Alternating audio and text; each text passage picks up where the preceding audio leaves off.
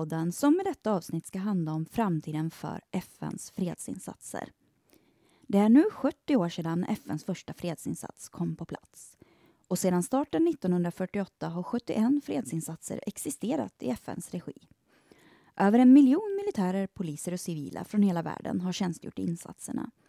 Och just nu finns 14 insatser på olika platser med en personal på ungefär 110 000 personer. Men insatserna står inför stora utmaningar. För att möta dem så lanserade FNs generalsekreterare Antonio Guterres tidigare i år initiativet Action for Peacekeeping, eller A4P.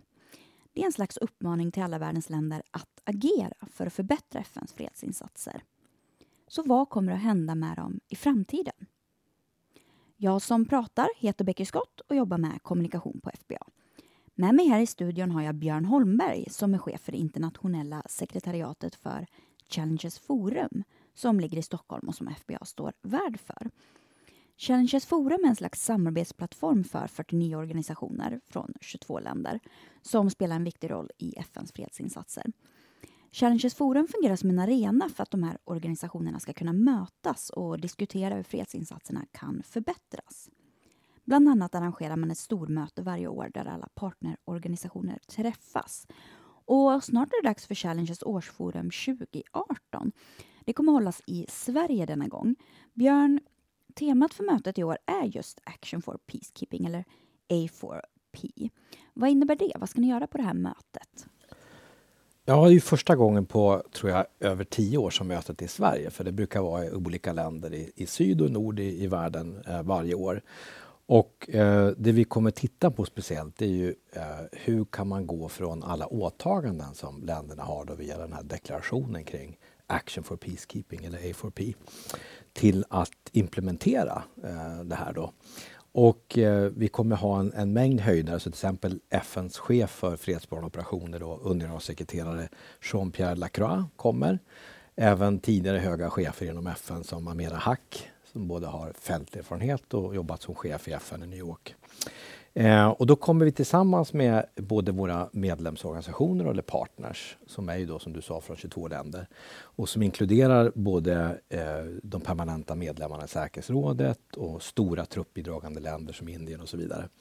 Eh, då kommer vi tillsammans diskutera hur kan vi gå från ord till handling med konkreta förslag då till FN och också medlemsstaterna kring hur fredsinsatser kan förbättras. Så det är grundtanken och då möts vi här i Stockholm. Eh, men varför behövs Challenges Forum för att diskutera hur FNs fredsinsatser kan utvecklas? Varför möts inte alla de här organisationerna som finns i Challenges Forum i FN istället för att diskutera det här? Ja, det gör de ju, i alla fall en del utav dem. För många av våra partners är ju försvarsministerier eller utrikesdepartementen. Eh, som till exempel Indonesiens utrikesdepartementen eller Pentagon från USA eller Argentinas eh, utrikesdepartement. Och de finns ju ofta med i FN, då i generalförsamlingen, i säkerhetsrådet och i, i de här kommittéerna, bland annat C34. Men man brukar säga att den, det, det som är den komparativa fördelen med Challenges, det är att vi fortfarande är på den här policypolitiska nivån, men att vi överbryggar till det operativa. Så hur kan man implementera, Vi är inte bara på den politiska nivån. Och det andra är att i Challenges så möts vi utanför de här formella fora, utan då eh, kan man släppa flaggviftandet och mer informellt ta svåra frågor som handlar kanske om mänskliga rättigheter eller sexuella övergrepp eh, under fredsbevarande insatser och diskutera dem lite mer förutsättningslöst. Så vi blir liksom ett kitt däremellan. Svåra frågor som man har svårt att hantera eh, i FN allmänna fora. Där kan man liksom ändå stöta och blöta och lösa upp lite grann eh, via Challenge forum. Så man, ibland skulle man kunna kalla oss en sån här en och en halv dialogprocess. Att eh, det är många formella statsaktörer men det är också think tanks, det är några civila samhällsaktörer och tillsammans kan man liksom eh, titta och hitta lösningar då, alltså på utmaningar och det är också vårt namn. Det är ju Challenges of Peace Operations, att eh, titta på utmaningar och ge förslag. FBA är också en av fyra svenska partnerorganisationer i Challenges forum. De övriga är Försvarsmakten, Polismyndigheten och Kriminalvården. Vad gäller årets möte för alla medlemsorganisationer i Challenges forum så arrangeras mötet av Försvarsmakten och FBA tillsammans. Och jag har ringt upp generalmajor Mikael Claesson på Försvarsmakten för att fråga varför Försvarsmakten är medlemmar i Challenges forum. Försvarsmakten har ju, som du vet, en väldigt, väldigt lång erfarenhet av att, att delta i FNs fredsbevarande verksamhet och även om det har gått upp och ner i intensitet och omfattning genom åren så har vi ändå konstant varit eh, aktiva i olika delar av världen, både som truppbidragare men, men också som eh, bidragare av eh, ska vi säga, individer då till observatörsinsatser med mera. Och det gör ju att, att eh, vi eh, ser ett naturligt intresse av att, att eh, finnas i de eh, forum som, som arbetar med att utveckla peacekeeping och fredsbevarande verksamheten. Eh, och där vi kan både hämta inspiration själva och eh, få utlopp egentligen för våra erfarenheter och, och eh, dela med oss av eh, de, eh, de områden som vi har lärt oss av helt enkelt. Vad, vad tror ni att ni kommer att få ut av mötet? Eh, jag tror och vi tror att generalsekreterarens initiativ med Action for Peacekeeping, A4P så att säga då i, i kortversionen, Eh, det är ju en utmärkt plattform eh, för att, att vi ska kunna eh, bland annat dela med oss av de erfarenheter vi har gjort, inte minst nu på senare tid i Minusma i Mali.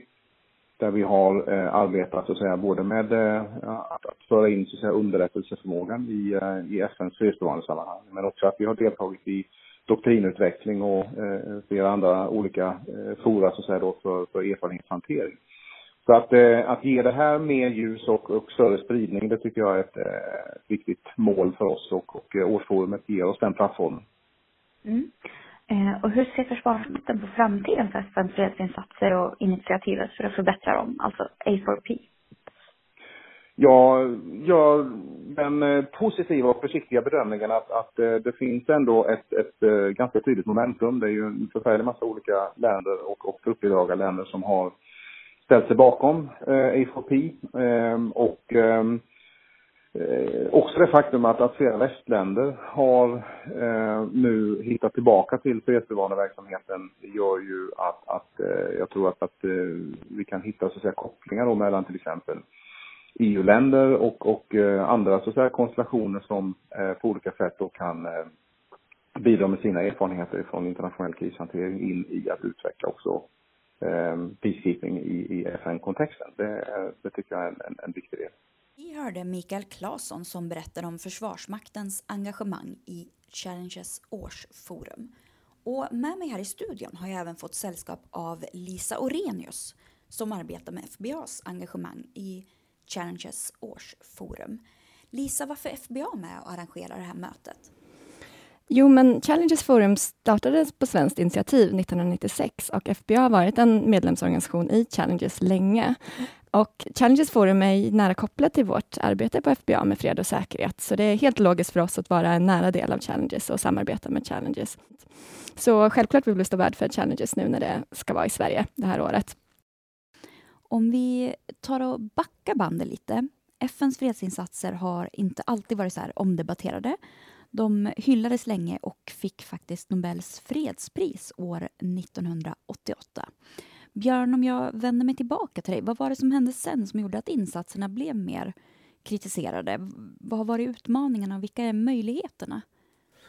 Jag tror att dels handlar det om den globala kontexten av intressena från stormakter. Och tittar man på när man fick fredspriset på 80-talet, då var ju fredsbevarande insatsen, eller peacekeeping, mycket mer begränsade. De var militära observatörer som observerade stilleståndsavtal. De var buffertzoner med ganska lätt beväpnade soldater i, i FN-basker eller blå FN-hjälmar.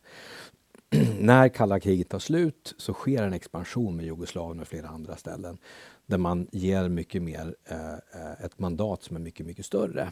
Och många av insatserna, och det ser vi ju vetenskapligt också, har ju haft en, en effekt att antingen bidra till att krig eh, alltså avslutas och att fredsavtal kan implementeras. Men där de in, det inte har skett så har man dämpat eh, graden av våld och så vidare. Men, men det som också sker det är att tidigare hade inte stormakter eller eh, grannar involverats i fredsinsatser utan det var ofta opart, upplevt opartiska stater som Sverige, Österrike, Finland, Kanada som engagerade. Men, men med ett mer expansivt mandat och också där man går in då i konflikter där kriget fortfarande pågår, alltså inget stilleståndsavtal och så vidare. Plus att, att eh, regionala organisationer involveras och regionala stormakter. Så plötsligt så eh, tror jag att den här karaktären av opartiskhet och bara våld i självförsvar övergick till att bli att eh, här var det många intressenter med involverade och man gick mot mer komplexa mandat då, som handlar egentligen om transition mot eh, liksom, alltså statsbyggande Och i vissa fall också det att man nästan försöker framtvinga fred i pågående konflikter utan fredsavtal. Jag tror att där ligger väl grundproblemet att eh, man har trott att peacekeeping eller peace operation skulle vara en lösning på det mesta. Men det är bara ett verktyg i, i, i, hela portföljen. Och det gör ju att i vissa, vissa engagemang då, som i Mali eller, eller DRK Demokratiska republiken Kongo, så är ju eh, de förväntade resultaten eh, så pass svåra att nå med ganska bristande resurser. Så att ibland kan det vara rätt orealistiskt att förvänta sig framgång jämfört med låt oss säga Colombia-missionen där det finns ett fredsavtal Eh, från FN och där man har en ganska liten insats som framförallt handlar om dialog och eh, avrustning, avväpning och så vidare av, av, soldaterna. Så jag tror att det är nog kanske inte så att, att, man, att man eh, är mindre effektiv. Man har gett sig på mycket svårare uppdrag och där man kanske ibland inte har haft rätt mandat och fallit för höga förväntningar. Så att det är ju det som är tanken med Action for Peacekeeping nu, att man ska liksom försöka hitta tillbaks till vad, vad funkar det här verktyget för? Mm. Det finns ju också en debatt om att insatserna inte stoppar det värsta våldet i världen. Det handlar mycket om att FN inte har några fredsinsatser alls på plats i de värsta konfliktzonerna idag som Syrien och Jemen till exempel. Och eh, det beror ju bland annat på att en insats måste startas av FNs säkerhetsråd. Och i säkerhetsrådet idag finns många låsningar som vi alla känner till. Eh, Ryssland har till exempel motsatt sig olika initiativ rörande kriget i Syrien. Hur kan man komma runt det problemet? Då, då skulle jag nästan vilja gå tillbaka till det Lisa och jag pratar mycket om också. Det är att ställa sig frågan vilka verktyg ska FN använda sig utav? Eh, om man då har varit lite för ambitiös med att ge sig in i pågående krig då, eller konflikter, väpnade konflikter eh, med alldeles för ambitiösa mandat och lite resurser, eh, då kanske man kan ställa, vända på frågan istället och säga eh, Eh, är det tid och plats för en fredsbevarande operation till exempel i Syrien? Eller är det andra åtgärder inom ramen för FNs eh, verktygslåda alltså som handlar om medling som man redan genomför och där FBA är, engagerat och stöttar? Eller eh, eh, handlar det om att andra saker som sanktioner från FN eller eh, få grannländer att komma överens om att sluta bidra och exportera vapen och stötta de stridande parterna. Så jag tror att man måste alltid göra en ordentlig freds och konfliktanalys och ställa sig frågan hur, hur kan vi bidra till en lösning? Och framförallt är det ju eh, människorna i länderna som måste, måste hitta en, en lösning. Så jag tror snarare att vi kan backa bandet och säga kan vi begränsa antal situationer där vi drar igång en fredsbevarande operation? Hur kan vi istället jobba med förebyggande, att konflikten inte bryter ut? Eller att jobba med fredsbyggande efter? Så, så där positioneras ju fredsoperationen någonstans i mitten. Eh, så de är inte liksom Alvedonet som fixar allt från cancer till tandvärk utan man måste fundera verkligen vad man ska använda för, för verktyg. Det lyfts ju mycket kritik mot säkerhetsrådet, eh, att det är ineffektivt och är blockerat och att veto, eh, vetorätten används alldeles för frikostigt från vissa länder, till exempel Ryssland nu på senare år. Eh, men jag tycker det är viktigt att komma ihåg att dynamiken i säkerhetsrådet reflekterar ökade klyftor och motsättningar i hur världen ser ut idag. Och det är alltid så. FN är inte ett FN och medlemsländerna är något annat. FN är sina medlemsländer, varken mer eller mindre. Och man pratar ibland om ja, men FN är det här och de borde kunna. De FN de borde kunna är alla medlemsländer och säkerhetsrådet är eh, en komplicerad mekanism, eh, har tänder ibland, har svåra blockeringar ibland med eh, när vetorätten används. Ehm, Reform av säkerhetsrådet, att man kommer ingen vart där, skulle jag vilja säga. Eh, lite pessimistiskt kanske. Jag tycker inte att man ska försöka fokusera så mycket på att försöka reformera säkerhetsrådet och fundera på hur man kan göra det. Den diskussionen kan absolut pågå, men jag tror inte man kan sätta så mycket hopp till att det kommer någon vart den närmaste tiden. Så säkerhetsrådet är ofta låst, men vad man kan göra inom säkerhetsrådet är att försöka bygga liksom, allianser, starka allianser nya allianser lite mellan länder, men inte med, mellan då de permanenta fem medlemmarna som har vetorätt, eh, utan bygga nya breda allianser som bryter upp tidigare block och göra det lite svårare för då de permanenta medlemmarna att använda sitt veto eh, och inte att de inte kan luta sig på samma eh, allians med, med länder som tidigare. Och det sker, det kan man se, det sker mer och mer i säkerhetsrådet och inte minst Sverige har ju varit aktiva med att försöka skapa, bygga alliansbyggande och ibland går det bra och ibland går det mindre bra. Men jag tycker det är viktigt att komma ihåg det där att eh, säkerhetsrådet reflekterar hur världen ser ut idag. Och sen också eh, så hör man ibland också att generalförsamlingen borde kunna gå in och agera. Eh, men tyvärr har inte generalförsamlingen de tänder riktigt för att, som krävs för att ta bindande beslut. Det är inga bindande beslut i generalförsamlingen. Däremot kan generalförsamlingen bidra med att sätta politiskt tryck. För det är ju en röst, ett land, en röst i generalförsamlingen. Så det kan vara ett komplement till säkerhetsrådet. Men jag tycker inte man ska räkna ut säkerhetsrådet utan eh, fortsätta försöka jobba smart. Eh, om vi hakar på det lite också och går tillbaka till det du sa förut, Björn. Du nämnde det här med att FN-insatserna har traditionellt skickats till områden efter att det har varit krig, då det finns ett eldupphöravtal eller ett fredsavtal på plats. Eh, men nu för tiden så skickas allt fler insatser till områden där det faktiskt pågår ett krig och de har blivit mer fredsframtvingande än fredsbevarande. Varför har det blivit så? Jo, men jag tror man har velat testa det här verktyget och det har funnits under 90 och 2000-talen allt större tilltro till multilaterala liksom, lösningar av FN och så vidare. Nu är ju FN utsatt kanske åt andra hållet för mer kritik och boareformer och som Lisa säger att man menar att FN ibland är tandlöst. Men, men då ska man komma ihåg att FN är ju medlemsstaterna som Lisa sa och också att en stor del av FNs arbete är ju inte fred och säkerhet utan det är utveckling. Så att det finns, finns många, många aspekter av det här. Men eh, i och med att det är få länder som är villiga nu att riskera soldaters liv i, fred, i fredsframtvingande operationer. Plus att FN är ju en multilateral organisation så det är ju inte trupp från ett samtränat lands armé och försvarsmakt. Utan det handlar om från väldigt många olika länder med oerhört olika skiftande kvaliteter på trupp. Så dels är det en fråga om politisk vilja att, ta, att kunna ta dödsoffer och den minskar mer och mer för fler och fler länder. Det andra handlar om att förmågan att genomdriva militära operationer för att framtvinga är någonting helt annat. Det är det mest svåra man kan genomföra egentligen, alltså krigföring. Eh, och det tredje att det skulle kosta oerhört mycket i rena pengar att sätta upp tillräckligt stora styrkor för att kunna framtvinga eh, eh fred. Det sker ju en ständig utveckling av eh, förändring av konflikter och krig. De ser annorlunda ut idag än vad de gjorde för 10, 15, 20, 30 år sedan. Konflikter idag är mycket längre än vad de brukade vara. I snitt tror jag mer än 20, varje konflikt är i snitt mer än 20 år. Eh, det är fler inbördeskrig, fler krig över nationsgränser och eh, regionala eller globala krig. Mer komplicerade konflikter med flertalet väpnade grupper.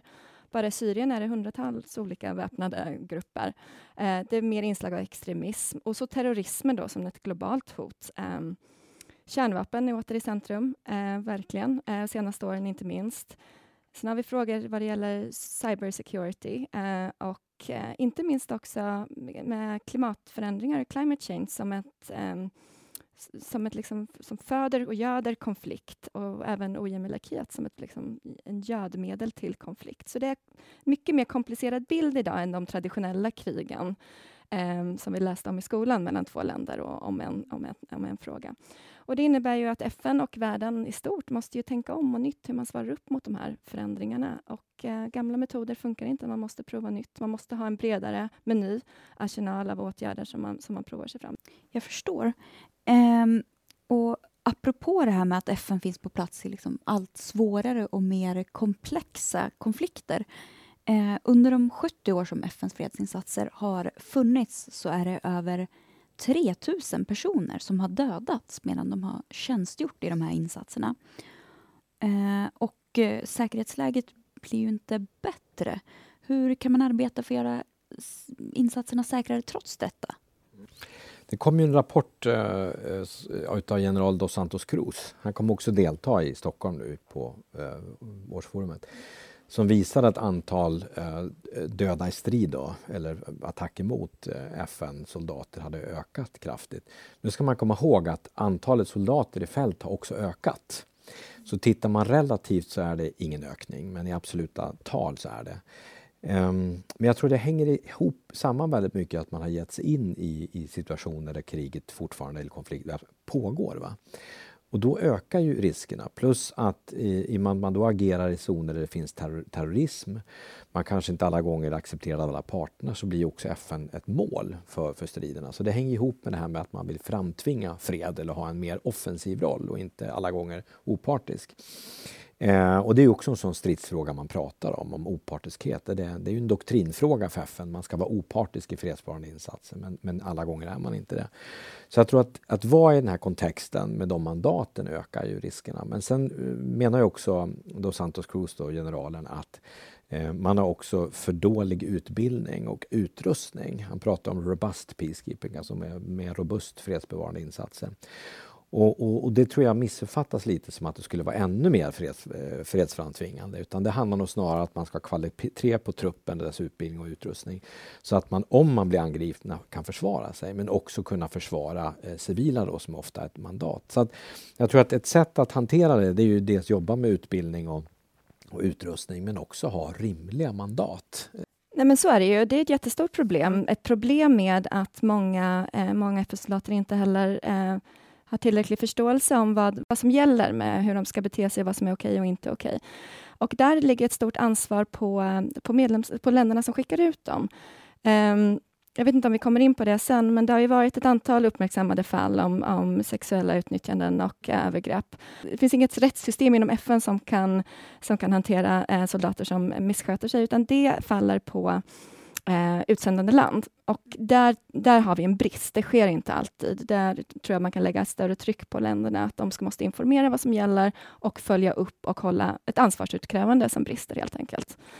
Um, men om vi ändå är inne på dem, både, glider in lite på de um, skandaler och sexuella, sexuella övergrepp som har kommit upp och varit rätt mycket i media, Eh, så ska man säga att det sker, att det här har uppmärksammats väldigt mycket i de senaste åren i FN och jag tycker att eh, generalsekreteraren driver på det här bra, eh, har satt ett antal åtgärder i rullning. Eh, jag tror det finns mycket, mycket mer att göra, men det, det, har börjat, det har i alla fall börjat se på med mer öppna ögon. Jag tror att man, man ser att det anmäls mer, det kommer upp mer till ytan kan vara intressant med en jämförelseperspektiv. Jag tror att FN har kommit längre än många andra multilaterala organisationer, till exempel Nato, som jag eh, hörde har varit och studerat hur FN gör för att de ligger långt bakom. Så eh, inte sämst i klassen, men mycket mer att göra. Relevant är också debatten om finansiering versus bemanning av insatserna. Alla FNs medlemsländer bidrar till budgeten för fredsinsatserna, men de rikare länderna bidrar mer och USA har länge varit den största bidragsgivaren. Men vad gäller bemanning av insatserna är det precis tvärtom. Det är främst utvecklingsländer som Indien och Etiopien som bidrar med personal, eh, särskilt militär personal, och länderna får ersättning för detta. Det finns kritiker som menar att fattigare länder ser FNs fredsinsatser som ett sätt att få in pengar och samtidigt kunna öva sin egna militära personal.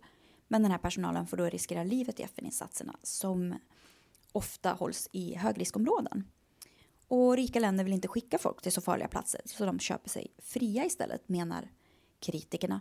Vad säger ni om detta? Borde rika länder som USA, och Sverige för den delen, ha mer boots on the ground? Men finansiering är jättesvårt och komplicerat och det skulle vi kunna prata länge om. Ehm, vem ska betala? Vad värderas? Vilka insatser värderas? Man kan bidra på olika sätt.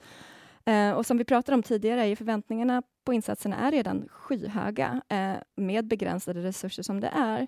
Så ytterligare neddragningar är ju förstås förödande. Det, eh, det behövs snarare, det kommer drabba eh, kapacitet, träning, säkerhet, bredden på, på insatser. Eh, och det är riktigt, USA eh, är, den, är, fortfarande, trots att de har flaggat att de ska sänka sitt bidrag, de, USA betalar 28 procent av hela FNs eh, fredsbevarande budget. Eh, det här ska de dra ner till 25 procent, så det är en minskning på 3 procent, som, som är betydande förstås, för det är så stora summor vi pratar om. Ehm, man ska komma ihåg att FN är, jag tror det är Kina som kommer på andra plats och betalar, liksom, an, de betalar 10 procent ungefär, så USA har en otroligt stor del av, av kakan. Men eh, drar ner och diskussioner pågår nu om hur man ska täcka upp på de här 3 procenten som, eh, som då fattas, åtminstone fattas.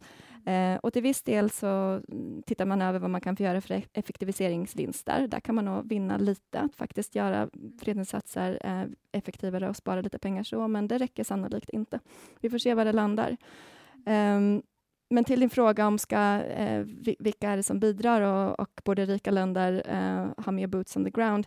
Eh, det, rika länder har boots on the ground, eh, inte alls till stor, lika stor utsträckning. Eh, och det där är ju ehm, verkligen någonting man kan diskutera. Där är också kostnaderna, det är komplicerat här. Jag... jag kan lägga till där också att jag tror att ibland så fastnar man i det här med truppdiskussion. Eh, Eh, boots on the ground. Och, och ytterst, som jag nämnde förut, så är ju mandatsfrågan, vad är syftet med fredsinsatsen? Och eh, eh, soldater har ju en begränsad eh, roll och vi försöker lyfta nu polisens arbete, eh, eh juristers arbete att bygga upp en rättsstat som en del av transitionen mot fred.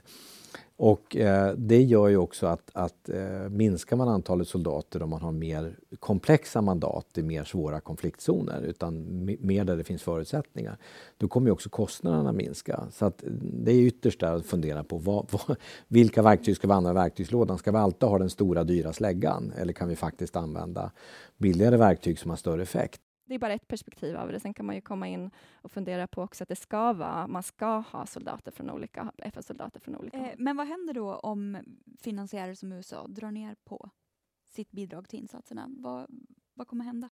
Ja, och, och det, det, tror jag att vi får... Ibland så fastnar vi i diskussion hur mycket pengar det är.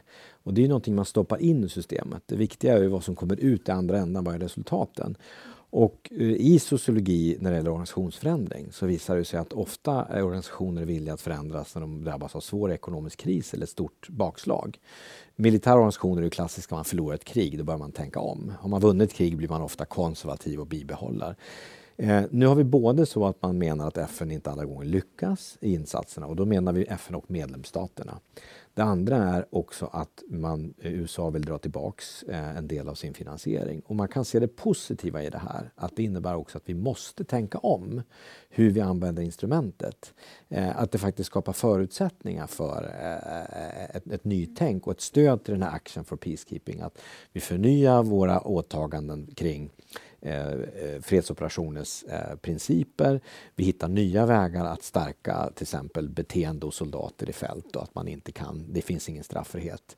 Vi tittar mer på kopplingen till fredsbyggande och andra instrument, bara mer än trupp kanske och annat. Då. Så jag tror att det är en annan sida till det. Det skapar en kris men det skapar också ett behov av nytänkande som behövs. Det är ju förutom FN ett antal andra organisationer i världen som har fredsinsatser, till exempel regionala organisationer som Afrikanska unionen och EU. Eh, Lisa, om jag vänder mig till dig, funkar de här insatserna bättre eller har de samma typer av utmaningar?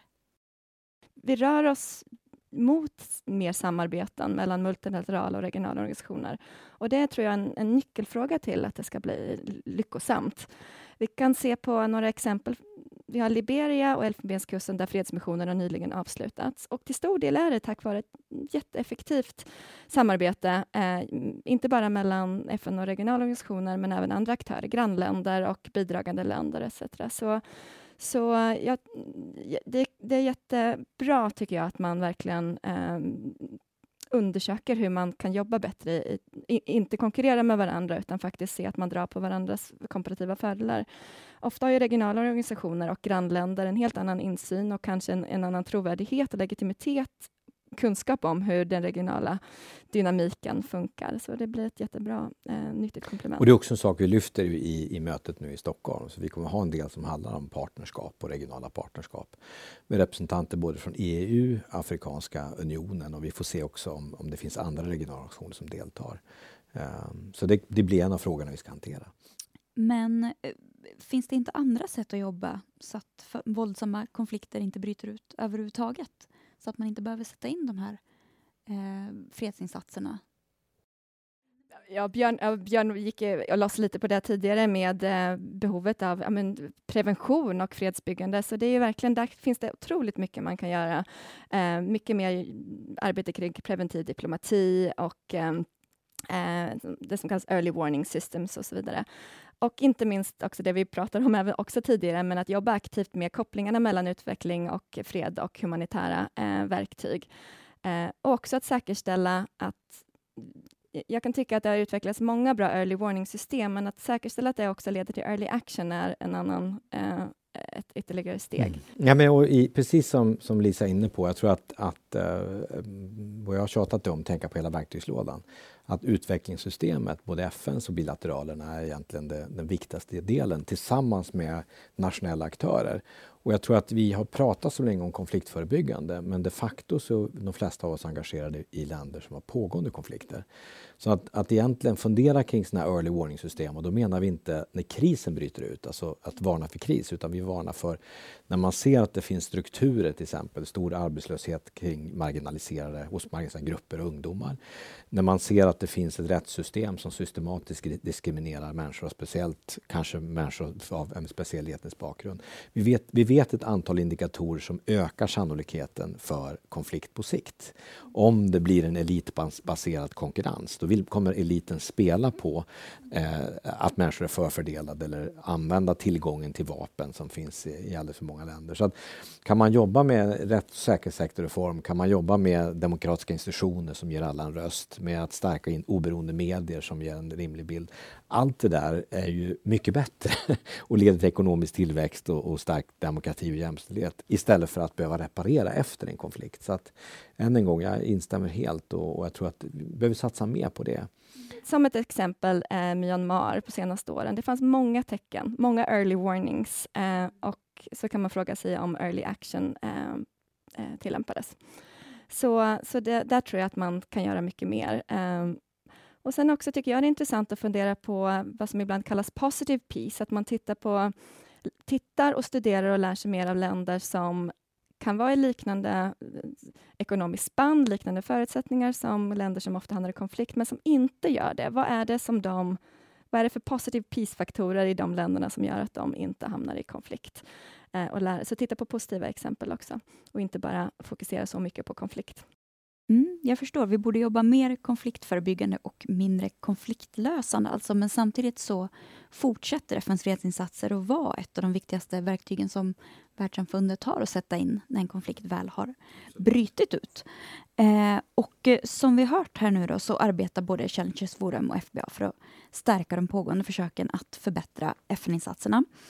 Och på Challenges Forums årsmöte, som hålls här i Stockholm snart, så kommer de länder som ger mest bidrag till FNs fredsinsatser, både sett i pengar och sett i personal, att samlas för att eh, försöka hitta ännu fler vägar framåt för att förbättra insatserna.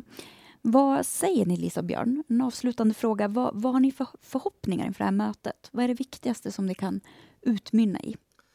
Jag tror att det skapar den här, eh, som vi alltid varit, en plattform nu i 23 år för dialog, en informell dialog. Där vi kan kanske gå lite djupare in kring de frågor som är svårare, som text, resolutionstexten eller snarare deklarationstexten inte riktigt hanterar. Och att vi kan få eh, både aktörer från Kina, och Ryssland, USA, och Indonesien, och Japan, och Argentina, och Nigeria och Sydafrika att, att titta på dem och komma med ganska konkreta förslag på med prioriteringar. Vad måste vi göra omedelbart på medellång och lång sikt för att hantera sexuella övergrepp eller bättre mandat som inte leder till jul, julgransuppgifter så att säga.